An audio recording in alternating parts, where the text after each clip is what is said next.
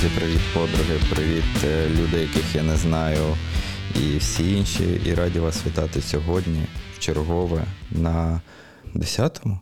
Це 10-й випуск. Я не знаю навіть. На 10-му Да, ювілейному випуску подкасту Татова касета. Тут оплески. Чш, є, да, Паша класний, да.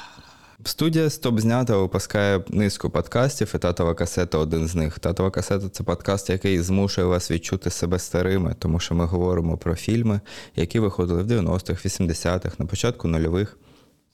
І здається, що ось ось ви, маленький хлопчик чи дівчинка, в залежності від того, ким ви були і ким ви є в даний момент, дивитесь на касеті фільм, а ось вже йому 25 чи 30 чи 40 років. І це, як ніколи, говорить про те, що ви теж від того не помолоділи. Я так завжди песимістично починаю цей момент. В студії сьогодні з вами знаходяться двоє людей: це Паша Коваленко, це я, і це Даніла Тюріков, це не я. Це я. Привіт. Ми, е, як справжні люди слова, перші три епізоди подкасту Татової касети вересня ми записували за побажанням наших патреонів, яких на той час було троє. І кожен наш подкаст був як е, така вітальна листівочка. Ми присвячували на початку якійсь окремій людині і розбирали фільми, які вони е, забажали розібрати. Саме тому у останніх трьох епізодів у нас найнижче прослуховування в історії нашого подкасту. Ну, то таке. Головне, щоб е, Юра, е, Ростік і Настя пораділи трошки. А сьогодні ми е, сподіваємось зможемо порадувати більшу частину аудиторії, тому що е, ми запустили голосування для всіх наших читачів в соціальних мережах. Зокрема, в Телеграмі ми проводили опитування, де запропонували сім фільмів, і з них треба було вибрати один, про який ми сьогодні поговоримо. Дуже така тісна боротьба була. Майже кожен фільм мав велику кількість е, голосів. Якщо так подивитися, то у найменшого всього 10% голосів, у найбільшого 19% голосів. І відповідно е, два фільми набрали у нас по 19%. І ми сьогодні своїм, скажімо так, авторським рішенням, своєю, е, своїм правом вето, не вето, як сказати правильно, своїм правом вибору, голосування. Своїм Мабуть, правом. Так, своїм правом. Своїм правом, яке в нас є, на відміну від тих, хто там знаходиться на сході. Ми обрали з двох фільмів, які найбрали у нас найбільшу кількість голосів по 19%. Це таємниці Лос-Анджелеса, про які ми сьогодні не поговоримо, але ми дуже радимо вам його подивитися, якщо ви любите нуарні детективи. І фільм. На межі, про який ми сьогодні будемо говорити. Фільм з Ентоні Хопкінсом, фільм з Алеком Болдвіном, фільм е, З великим медведем. Великим медведем Бартом. Да. Я знаю, що його звати Барт. Про це ми ще поговоримо. І сьогодні ми говоримо про фільм Виживання на межі, про фільм, який в 90-х, напевно, був найяскравішим зразком саме оцього жанру фільмів виживання. Даніл, Да. давай поговори ти, бо я говорю, говорю, говорю, Давай. говорю. Ти дивився фільм до цього? Я дивився фільм до цього. Я не пам'ятаю, коли це було точно, колись в школі, мабуть, коли я був не дуже ще дорослий. Я дивився цей фільм на телебаченні, я його бачив, десь на новому каналі. Я погано пам'ятав більшу частину фільму, але я пам'ятав, що там був великий ведмідь, який хот- хотів їх вбити. Великий Ентоні Хопкінс. Да, я пам'ятаю, що вижив чомусь тільки Ентоні Хопкінс. Я, до речі, згадав, що я його бачив тільки коли вчора передивлявся, і от десь на середині я такий. Щось, щось знайоме, щось таке, блін, де ж я його бачив? Ентоні Хопкінса. Ну, окрім цього фільму, ніде. Це ж е, невідомий актор, дебютант. Да. Тому, ну, бачив, вражень в мене він тоді, здається, не залишив. Тоді, коли ти дивився. Давно. Да, да, да, а зараз. А зараз, ну, прикольний фільм. Я б назвав його фільмом виживання, це скоріш більш фільм пригодницький для мене, насправді. Ти знаєш, так цікаво е, спостерігати, як ти вже кілька разів кажеш, що я дивився в дитинстві по новому каналу. А я в дитинстві, якщо і дивився, то це все було по один плюс один. Тому у нас відчувається оця різниця в дитинстві, тому що ми є кінець 90-х, і е, імперія кіно, і Ольга Сумська чи Юрій Макаров, які роблять якесь інтро на 5 хвилин перед фільмом, от як ми з тобою зараз розповідають про нього, щось, якісь там дані, якусь інформацію. І потім він йде, і потім е, його кожні там 20 хвилин перебивають чи 30 на рекламу коли ти дивишся і там, не знаю, первак, не лівак, щоб стояв у кожній хаті. Якщо ви чули цю колись рекламу, поставте, будь ласка, напишіть в коментарі, що ви її чули, що я її не сам вигадав, що вона існувала насправді. Але це відкриє те, скільки вам років. Тому подумайте сто разів перед тим, як це зробити. От. І я його бачив тоді, і я теж ну, доволі смутно пам'ятав, пам'ятав, що є Ентоні Хопкінс, що є Алек Болдвін, що вони в лісі, що є ведмідь. Як вони туди потрапили, що вони там були, це я вже не пам'ятав, звичайно. Але е, свого часу. Ну, я не скажу, що воно на мене вплинуло і що я щось там відкрив, але як таке емоційне кіно, воно тоді працювало на мене. Фільм насправді непоганий. Тобто подивитись можна. Це іноді іноді мені було дуже весело, насправді. Я думав, що це комедія, тому що те, як вони втікали від цього ведмідя, те, як вони намагалися його вбити, особливо ця штука в стилі Індіана Джонса, яка мала розгойдуватись на дереві і якось його там вдарити. Я такий, ну. У вас мали, мабуть, виникнути питання ще на процесі розробки цього геніального плану з пастками різними, але добре. Єдине, що мені було незрозуміло, звичайно, це от драматична частина фільму. Тобто, як він проникся такою так любов'ю до своїх друзів двох. Ну, це, це я не дуже зрозумів. Ну, давайте в двох словах да, про що фільм. Там е, мільярдер е, зі своїми друзями, знайомими прилетає в, в Аляску, здається, на Аляску, да, кудись. Ну, да, коротше, в якісь ліси, е, закинуті е, на фотосесію, і один з його друзів, фотограф, фотографує його дружину і хоче відфотографувати одного індіанця, який захований десь глибоко в лісі, до нього треба летіти. А не не факт, що він там знаходиться. Вони, звичайно, нікого не попереджають, летять. Звичайно, з літаком відбувається певна проблема. З вертольотом. З вертольотом, да. Відбувається певна проблема. І з літаком. З літаком хіба? З, верто... Ні, з літаком? Літаком? Ні, літак в них сідав на на а, воду, да, такий точно. на цих. То в мене з якогось іншого фільму флешбек. От. І е, далі вони е, в лісі намагаються вижити.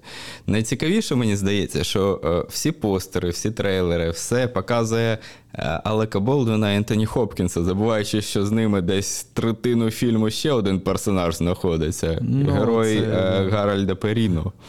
Ну, це який вперше вмирає в усіх да, фільмах. Тому що тому що йому не пощастило з кольором шкіри. Ну, оце насправді от можна настільки, знаєш, навіть побачити, як змінилися погляди, тому що от раніше, ну. Реально, фільм про трьох людей, про трьох людей в лісі, про те, як вони там виживають. Але на постерах тільки двоє. За дивним збігом обставин ці двоє білі.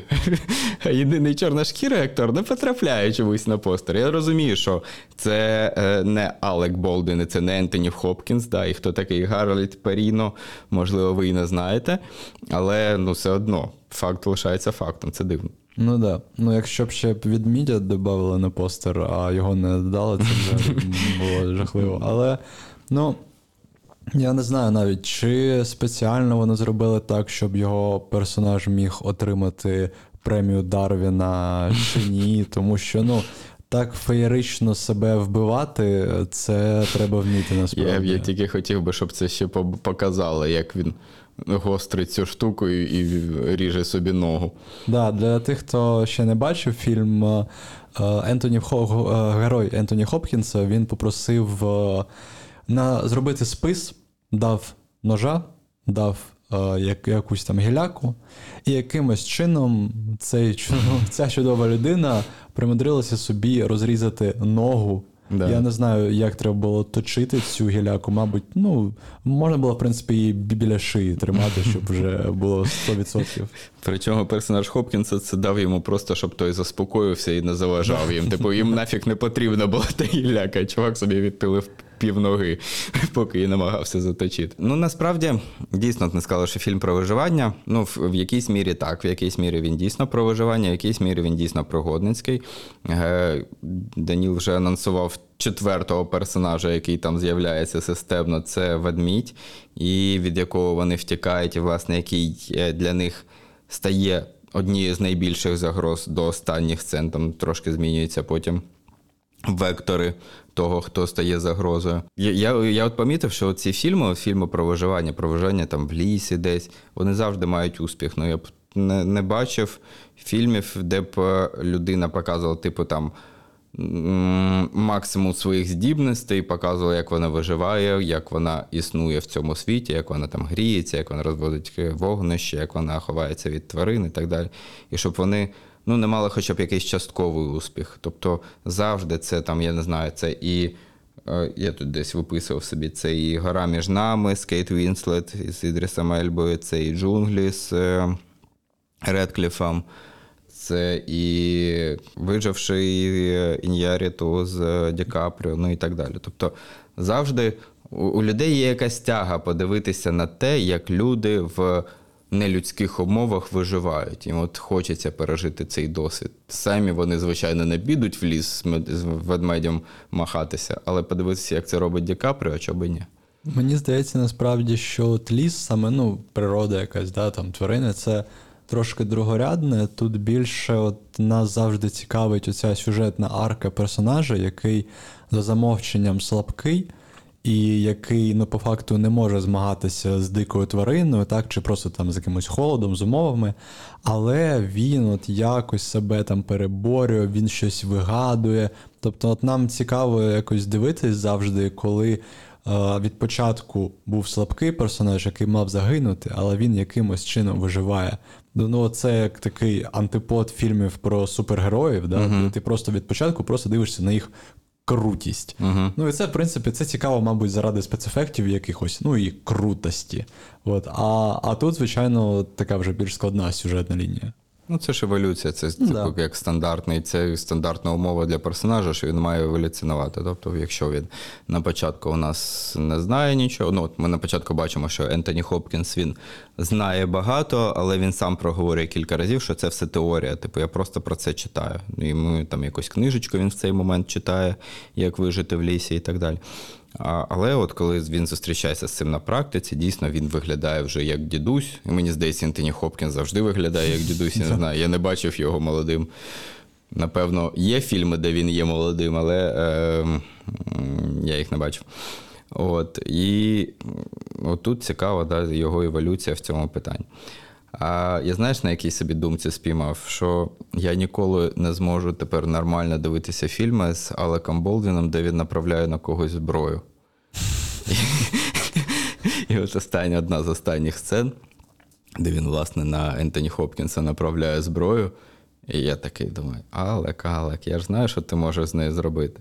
Але найцікавіше, що я потім ще почитав про це про це кіно, і там була ситуація, от момент, коли вони розшатують е, дерево, щоб його кинути, щоб mm-hmm. перелізти е, по ньому. Е, Воно було спеціально надпилене, і Болдвін пхнув це дерево так, що воно впало на ногу Ентоні Хопкінсу. І дивом Ентоні Хопкінс лишився живим. Тобто, ну, доля вам вже давним-давно каже приберіть Алека Болдвіна з фільмів, не давайте йому там діяти, хай він просто говорить. Слова, звичайно, можуть ранити, але не настільки, як кулі і дерева. Він занадто вжився в роль свого персонажа, хотів дійсно вбити Хопкінса. Ну, насправді, ну. В мене особисто Алек Болдвін ніколи, в принципі, і от ну його навіть не знаю, зовнішність, от як він себе є, як він розмовляє, він в мене ніколи не асоціювався, знаєш, таким з колоритним якимось злим персонажем, на якого тобі справді от лячно дивитись, не знаю, якщо там Бейл чи Дефо, да, uh-huh. це взагалі е, ікони, можливо, таких психопатів якихось, то тут ти дивишся такий, ну, поклади цю штуку. Ти зараз сам себе пристрелиш, там кудись впадеш. І трошки от повертаючись назад про еволюцію, насправді шкода. Ну, можливо, через це він більше і сприймається як пригодницький фільм, тому що по факту ця еволюція вона була, мабуть, в повній мірі лише у героя Хопкінса. Угу. Ну і то, ну така собі вона була. Тобто вон, там було там було цікаво подивитися, що вони борються з, з ведмідям, але вони от не змінювалися як люди. Це Мгм. шкода, що в них фактично нічого не, не, не, не, не відбулося. У Гарольда Періно точно не відбулось ніякої еволюції. Там навпаки була Деградація. деградація, да, крок назад. Хто зняв цей фільм? Хто зробив? Його зробив е, режисер Лі Тамахорі. Скажімо так, це зараз, звичайно, не дуже відоме ім'я, але в 90-х він е, зняв одну з частин Джеймса Бонда. Це, е, якщо я не помиляюсь, е, помри, але не зараз. Він зняв і прийшов Павук з Морганом Фріманом. Він зняв кілька серій клана Сопрано, одного з найбільш відомих таких серіалів гангстерських. І ми вже говорили про один фільм, який він зняв. Це 3X2 з, е, о, з Ice Cube. Все нас ніяк не відпускає. Нас Ice Cube е, червоною ниткою через кожні подкасти якось проходить, пролазить якимось чином. От, і, і власне після того в нього ще було кілька фільмів. Був е, якийсь, е, здається, з Ніколасом Кейджем, чи Пророк, чи щось таке. Да, і ну, великої слави як режисер він не знескав після цього. Навіть не дивлячись на те, що вважається, що якщо ти зняв хоч один фільм про Бонда, то в тебе, в принципі, все буде в шоколаді в майбутньому. Але бачимо, що не з усіма це працює, не з усіма це виходить. Літа Махорі е, він досі продовжує знімати, але, скажімо, тут е, не так багато режисури, тут не так багато такого, що міг би зробити режисер. Да, тут все е, в першу чергу, напевно, в першу чергу працюють актори все ж таки. Да, тобто харизма, їх реакція і так. Ну, це як, наприклад, казати про фільм Вигнанець з е, Томом Хенксом і казати, що тут фільм витягав Роберт Земекіс, який його зняв. Ну, напевно, ні. Да? Напевно, да. щось таки ми дивимося на Тома Хенкса, на його реакцію, на те, що він робить, і так далі. Ну і Вілсон, звичайно, там ще актор другого плану є шикарний м'ячик. От. А, і, і тут е, режисура, скоріш за все, тут функція, тобто правильно збудувати, правильно розказати цю історію. Як режисер він не робить нічого такого. Навпаки, тут є якихось е, забагато сюжетних дір, які дуже, ну, дуже сильно впливають. Ну, от як, наприклад, та ситуація, про яку ми вже сказали. Тобто персонаж е, Гарольда е, Періно, чи як він, е, він міг 100 інших різних способів, щоб він е, мав кровотечу.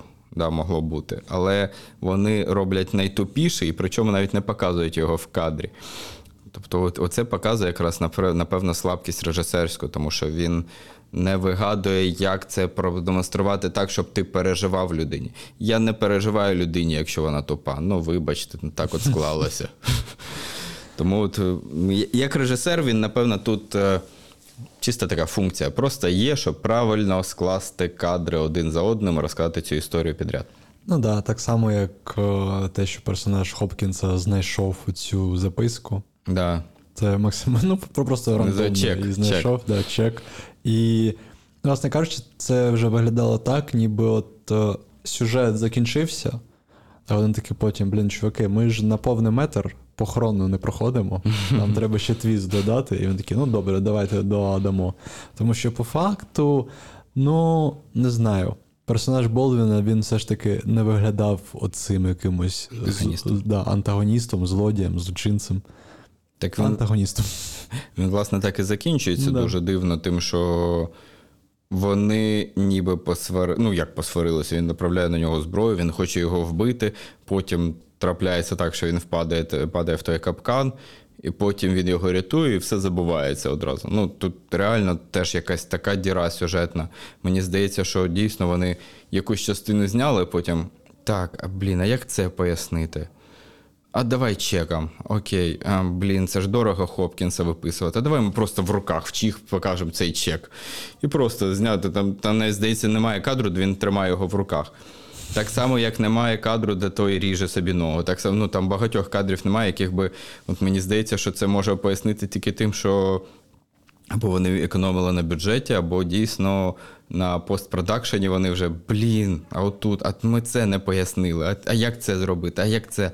А, а чого тут вони так зробили? А давай як максимально просто вирішити? А давай покажемо ноги їх, як вони йдуть, да? там, чи покажемо ще щось зі спини.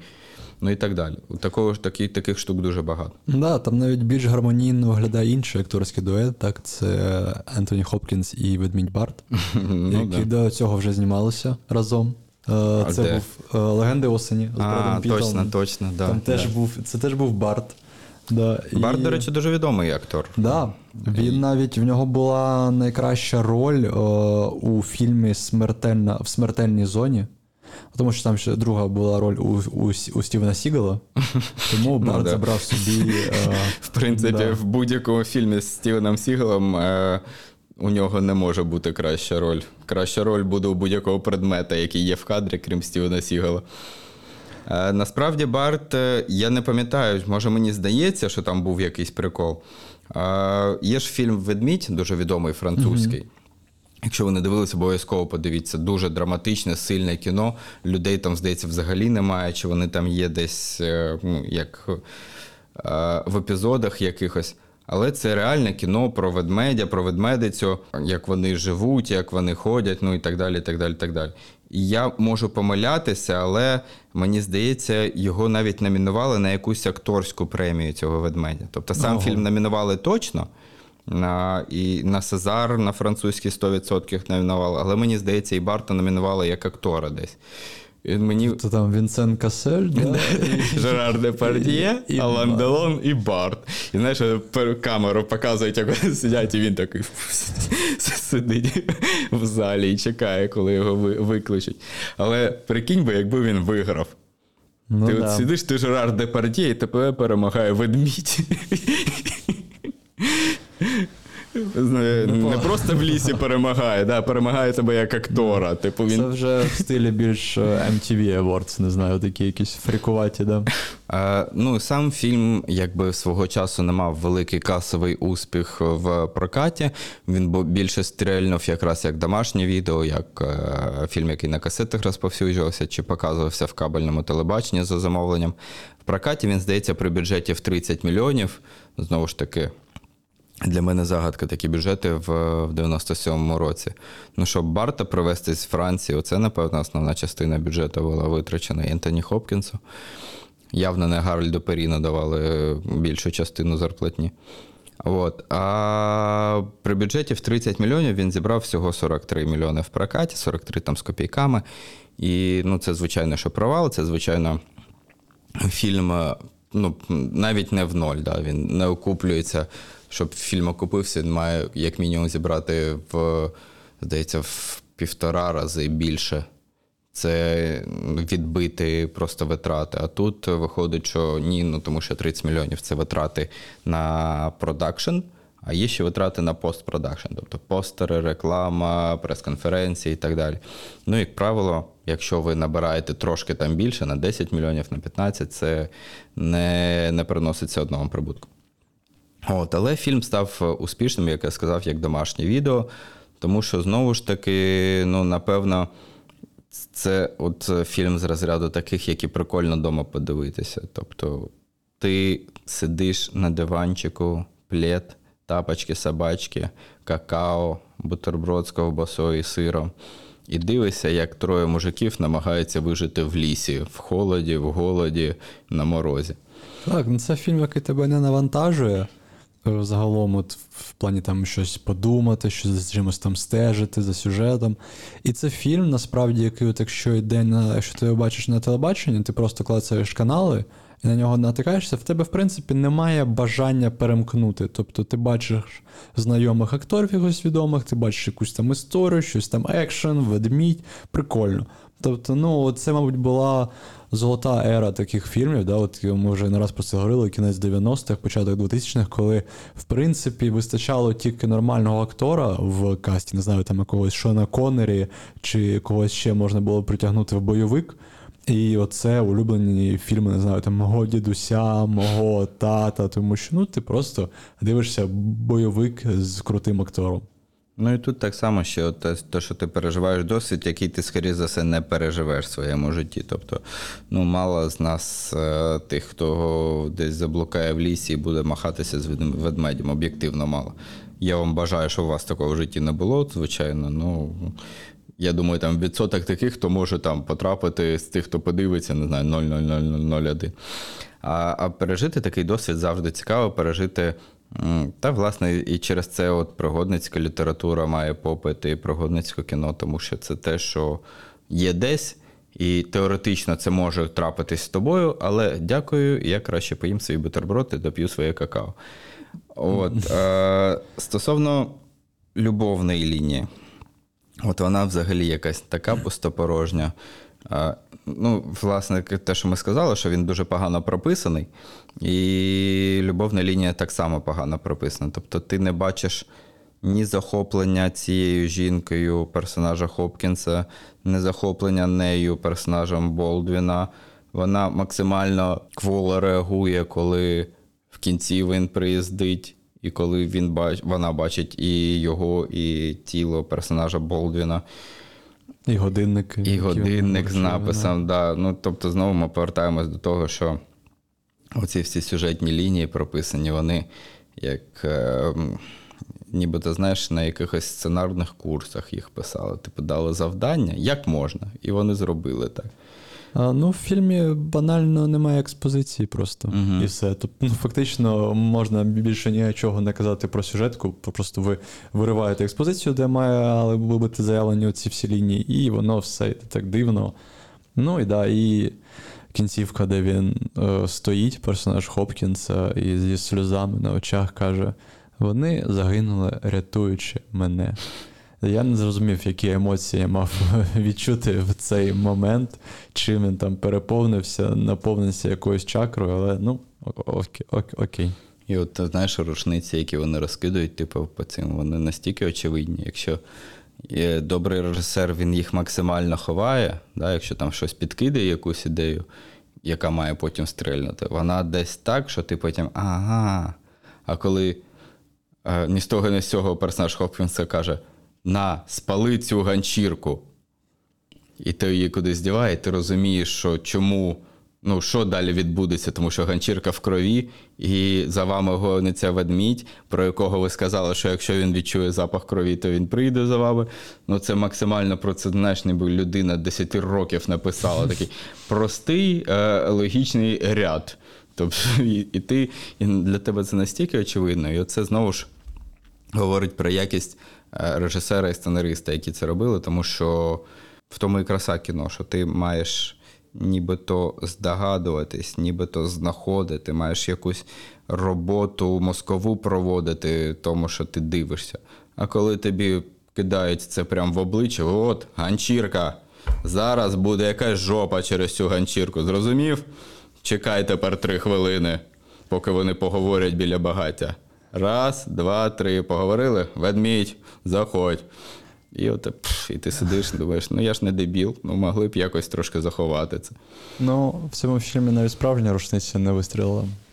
Тому Це це добре. Да. В випадку з да. Болдвіном це добре. Ну, А взагалі, мені здається, цей фільм, ну, по-перше, він, звичайно, не використовувати, будь ласка, як посібник по виживанню. Да. А по-друге, він мав закінчитися ще на моменті, коли вони посеред лісу зробили коло вогню навколо себе, mm-hmm. щоб не пройшов ведмідь. Да, да, да. Вже на цьому моменті мав почати горіти весь ліс, і їх мали побачити пожежники. І приїхати врятувати. От це знаєш, як є так є такі якісь комедійні відео, де кажуть, якби фільми відбувалися в реальному житті, якби вони мали закінчитись. І, і, і наскільки б швидко вони закінчились. Це була б короткометражка. Я думаю, це була б короткометражка вже на рівні того, як вони б розбилися і померли всі, і все, і кінець історії. Так, отак от можна було б теж зробити.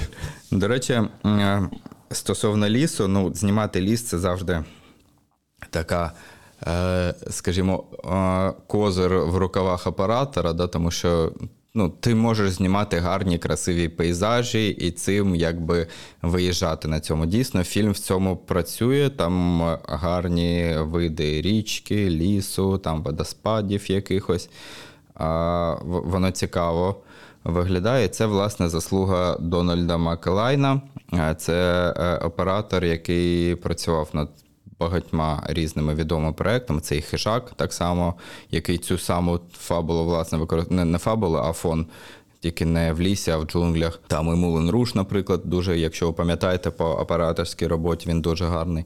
І от тут от, от, до кого до кого, до оператора претензій ніяких немає. Оператор виконує свою роботу максимально, навіть в цих в тих сценах, де ліс у нас стає таким якимось другорядним персонажем, коли вони вже знаходяться в, в тій будівлі. От, Але все одно е, воно працює. Так, ну і до речі, от ми багато з вами казали поганого про сценариста. Але сценарист Девід Мемет, він же лауреат Пуліцерської премії.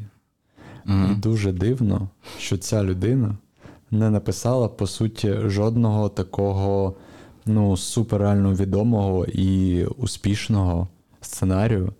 Вона, до речі, потім і режисером була, він теж знімав фільми.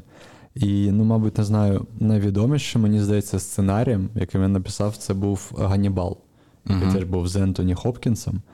А так, взагалі, ну там було багато фільмів, але ну, вони здебільшого були такі середненькі, серед середенькі якісь бойовики. Там той самий Ронін, да, якого я бачив, е, це фільм з господи, з Жаном Рено і uh-huh, Робертом uh-huh. Де Ніро. Але взагалі, ну якось не склалося. І це, мабуть, е, ще раз нам показує роль важливості і таланту людей, які вміють адаптувати е, саме книжки е, на фільми, тому що ну, от ми бачимо людина, так, вона лауреат поліцерської премії. Тобто, по факту, в неї якихось проблем, мабуть, з написанням сюжету не, не має бути. бути. Але вони є. Ну, мені, мені здається, що тут якраз е, проблема драматургів. Ми в іншому нашому подкасті, подкасті Книга краще про екранізації книжок. У мене сьогодні е, виходить е, вставляти ці наші, як їх називають, е, інтеграції інших подкастів. Е, ми говорили про якраз те, що е, письменникам важко екранізувати, важко писати сценарій, тому що сценарій це один твір, а літературний твір це, це інша справа. Ти можеш бути.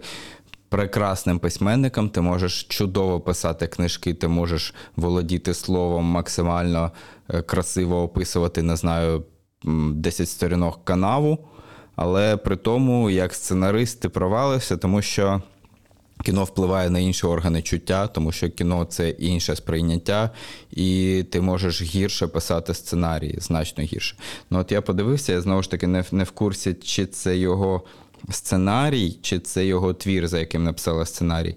Хвіст крутить собакою. Це, здається, з Робертом Де Ніро і Дастіном Хофманом про маніпуляції. Дуже класний фільм, про те, як можна.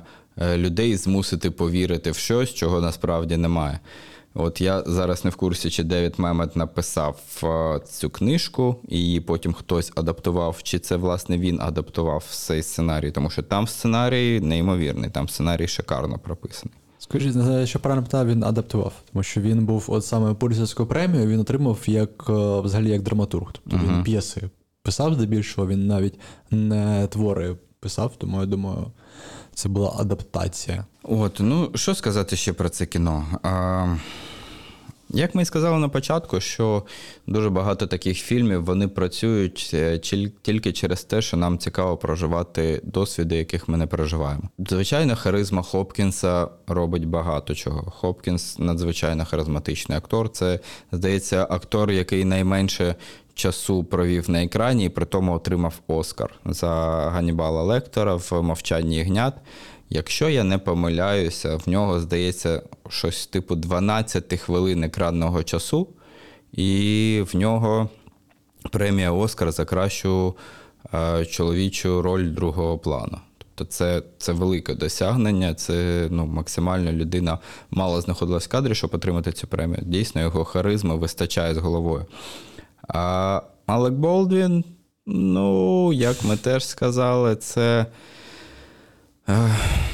Дуже звичайний актор, мені здається. Він максимально добре грає якихось звичайних людей, але в ньому немає якоїсь такої родзинки, якоїсь такої щось, а, хотів сказати, вибухового, але це це не не про нього краще.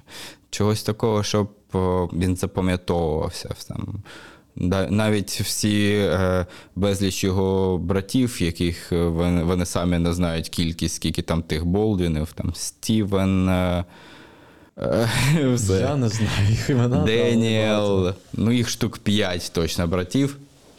Алекс з них найбільш популярний. Але ну, і в цьому фільмі він просто є.